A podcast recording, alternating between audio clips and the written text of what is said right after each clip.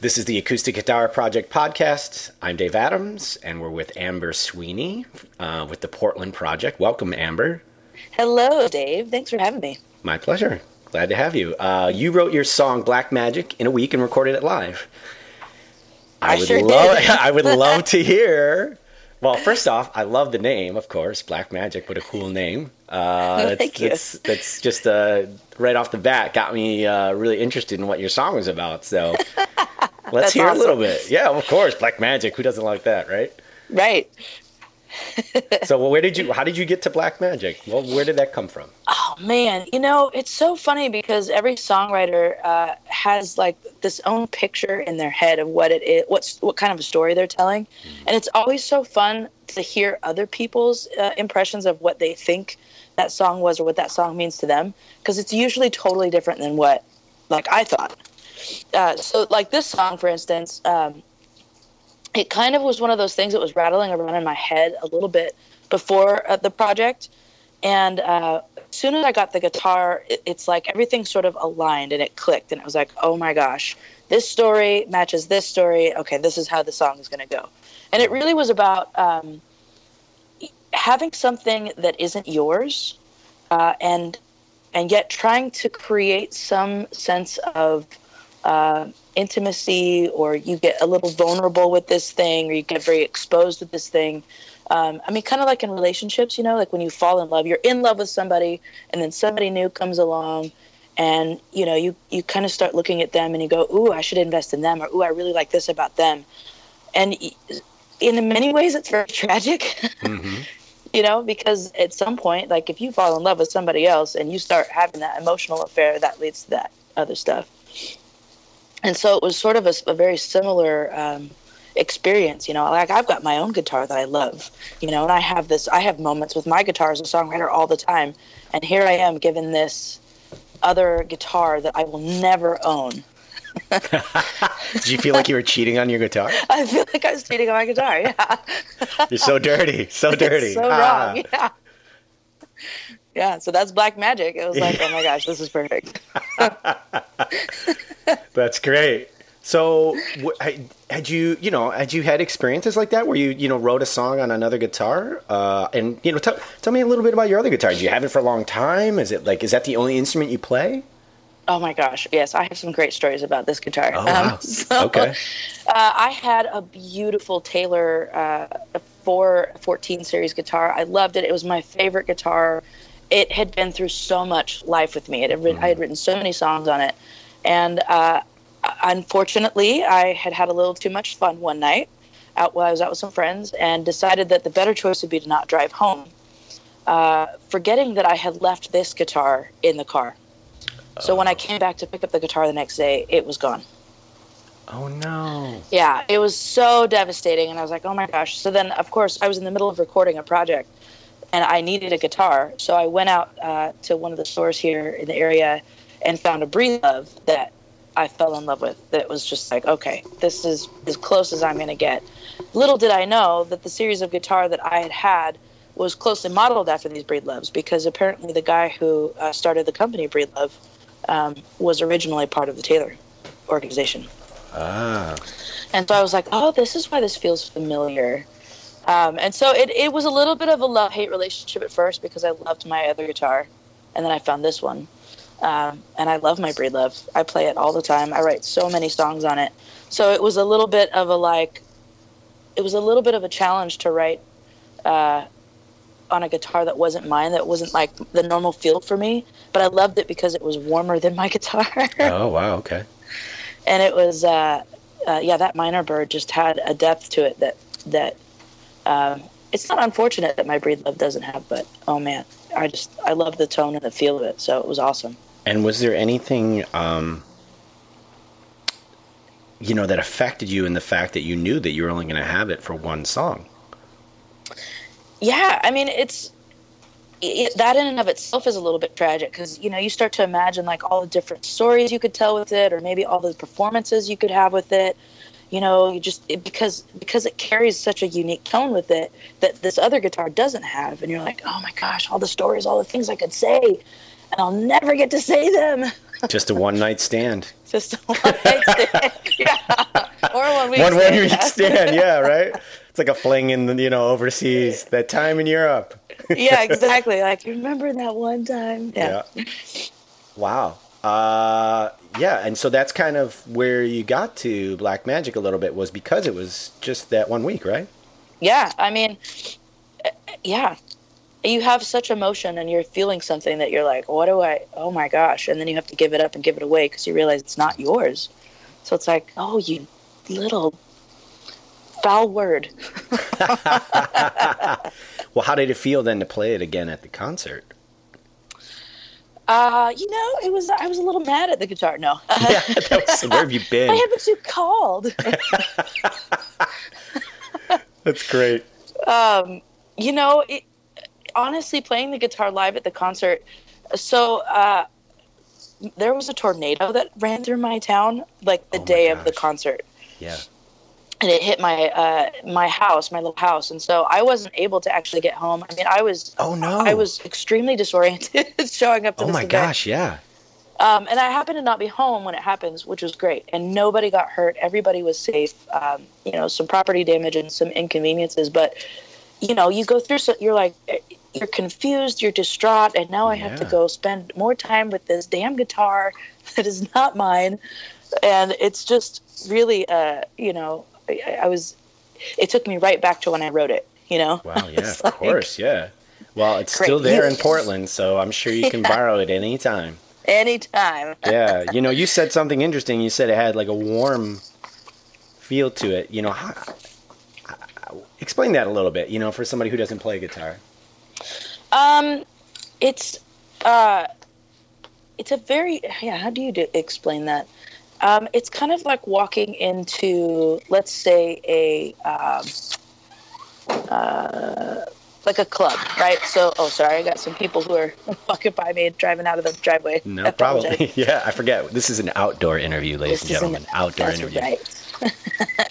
um, so, it, have you ever walked into like a log cabin or like a really uh, like you're you're going out? Imagine like you're going into uh, just a very wooded club or very wooded place. It's like warmly lit. It feels really cozy. Um, and everything, it's like you're skiing, like you're in a ski resort, and it, but it's warm, and there's hot cocoa, and there's, uh, you know, all these like reds and orange hues and you just walk in and you're like oh wow this feels like winter and i'm cozy and there's a richness into this space now the contrast of that would be like walking into a bar in the middle of summer and everything is loud and you know maybe a little harsh and a little crazy and there's not quite as much warmth it's just sort of dark you know Yeah, i guess that would be one of the ways you could describe it that's cool. Um, yeah I like it. And you mentioned that uh, you had black magic kind of rattling around in your mind, and then things just lined up. How Yeah. does that happen? Like, how how do things line up? What what makes a song come together like that? And what gets you thinking about black magic? And what's the moment where you're like, oh, that could be a song? How does that happen?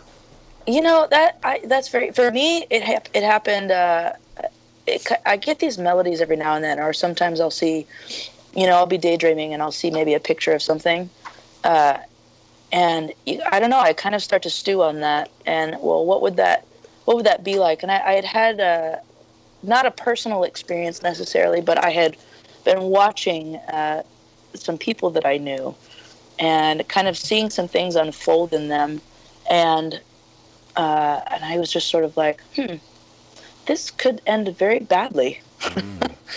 uh, or it, you know, it could not. It, but what would it? What does it feel like to be in that moment? And so I started imagining these things. So that was sort of just in the back of my head, like I got to write a song about that because that seems to be the most constructive thing to do. Yeah. Um, and then I don't know. It was just getting that guitar and and having having that uh, deadline for me works really well. So it was like, Sure. oh, I've got a deadline, and all of a sudden it clicked. It was like, okay, I got it. I know how this is going to go now. And then you just sort of sit there and dream it out. And you know, I'll play a lot. I'll play for maybe like an hour or two, just you know, through a couple of choruses or a couple of lines, and and just let that sort of stream of consciousness flow until I get the melodies that I like, and then I'll just keep singing over and over and over again until I'm, I've truly developed what I think makes a great you know story. What makes a great story? Ooh. Well, drama, of course. I'm seeing the pattern for you. I like this. I like this. You, you lead an exciting life. I have no doubt. yes, yes. Or a very boring life that I just live out in my imagination. Uh, Both no, can be fun. Very, yes. Um, yeah, I think you know. I think human humans are very interesting people, and so you know, my own experiences and my own uh, tragedies and my own victories, it's sort of like, okay, you got to have a little bit of drama. And you got to either have something really funny to say through all of that, um, or let the tragedy go where it, where it goes. I mean, kind of like a Shakespeare sort of approach, where it's like our lives are filled of triumphs and, and tragedies. So, you know, you kind of explore each character and try to feel what they would feel. Mm. And I think that's what you know makes a great a great story is when you can put yourself in in that journey and imagine well, what would what would it feel like to be this person who has somebody that they love and they're they're in love with, and yet they're seeing somebody else who's inspiring them in a moment? What would mm. that feel like? And what would it feel like to be each of those characters and then tell that story? And do you do you literally embody the emotion? Do you literally start to feel what that person might feel? Uh, yeah, yeah, definitely. I think that helps tell the story. Well, it helps me understand the story. You know, I think putting yourself in other people's shoes and imagining what their life is like or imagining what they feel like, what their lives feel like, and then jumping back into your own narrative and what you feel like, and then blending those two worlds, I think is very important in, in telling a good story. Do you put yourself in every story or every song? Is there part of I, I guess there's part of you that's kind of a yeah. There has yeah, to be, right? There has to be. Because I, as much as I love to jump in other people's shoes, you can't you can't actually walk in other people's shoes. yeah. You know, you can only really see the world through your own eyes, and so uh, I, there's definitely a little bit of me in every song. It, whether I'm, you know, telling a story that, like in this case, honestly, with Black Magic, is it's something that touches each of us in some way or another. You know, we're always tempted to want something that really isn't ours to have and so for me, you know, I, I have personal battles where it's like, well, I don't want to give into that. What do I actually want? And it makes me question, well, what is it that I really want then? You know, so that's what I love about a story like that. Yeah. And you, you know, uh, you had the week. Is that something that you normally uh, write under Is deadlines that you, you know, self-imposed or otherwise? Or is that kind of new experience? Uh, I I work so well under deadlines. I wish I gave myself them more. yeah. So was this was it kind of a new experience for you to have that? It, yeah, it was. It was very much a. Re, it was an inspiring experience. It was like, oh, you know, I think I definitely function better. I think a lot of people, creative people, function better when they have a deadline in front of them. Um, I don't know why that is but for me, yeah, it was inspiring. It was like, oh, I should do this all the time. I should give myself a week to write songs all the time. Because uh, my, catalog, my catalog would be huge. yes, you should. Yeah, I loved it. That's great. Uh, was there anything else about the project, or the song, or the experience, or the guitar, or anything else that you want to mention, or or anything like that that stands out for you? One of the things that really stood out to me uh, in the in this particular project um, was Anna Amman. Actually, she mm. um, she curated some really great talent, and she made a point to really uh, bring us all together and make sure that that it wasn't just a thing that um, that people did and, and then never got to see each other's work she she really made a point to make sure that we we got to witness each other's uh, experience with the guitar. We got to share our songs. We got to share who each of us are uh, in the Portland area, and it, it, I loved that about it because I, I feel like that was your vision and your heart is that it's about bringing creators together and it's about you know highlighting how um, how everybody is uniquely different and yet there's a common thread in all of that that that unites us and I, that's what I loved about it. I thought that was one of my favorite parts about the project. Yeah, I didn't feel like it was just me. There's definitely a community element, and uh, that's intentional. Uh, yeah. And you know, it was she did do an amazing job, and you know, I met her. I was at the concert in Portland last year. Uh, it was on a weekend, so I could I could fly out and. Uh, and she just happened to be sitting outside. and we just started chatting, and you know, she's like, "Oh yeah, I'd do this." I'm like, "Perfect," and that was that. That's awesome. And that's usually how it happens, you know, with uh, a lot of the volunteer curators that I have. It's I've met very few of them in person. Wow. Yeah. Well, it's a testament to music, and it's a testament to you guys, and you know, um, Yeah. everybody kind of believes in it, and uh, everybody agrees to keep it special, and that's what keeps it going. Exactly.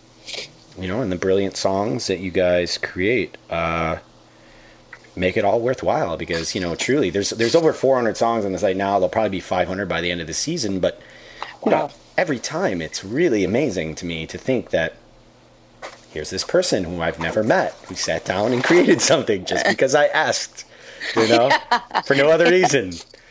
You know, it's amazing Exactly. feeling. It's really great. And uh, I don't take it for granted. And believe me, I'm working every day, all day. So uh, to make it I better, believe that.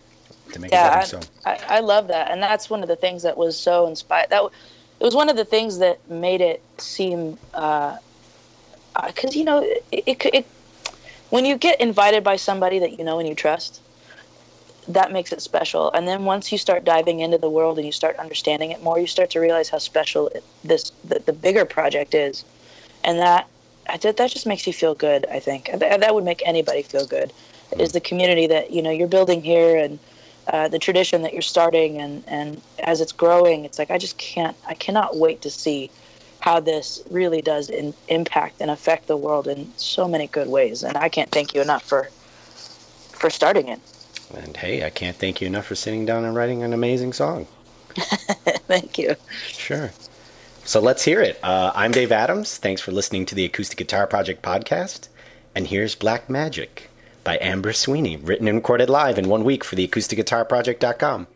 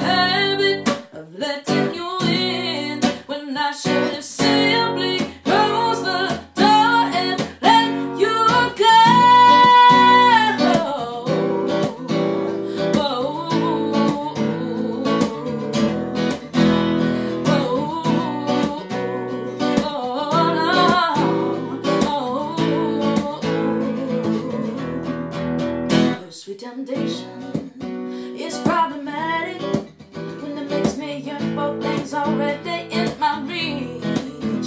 It was just a kiss, fatal attraction. Now your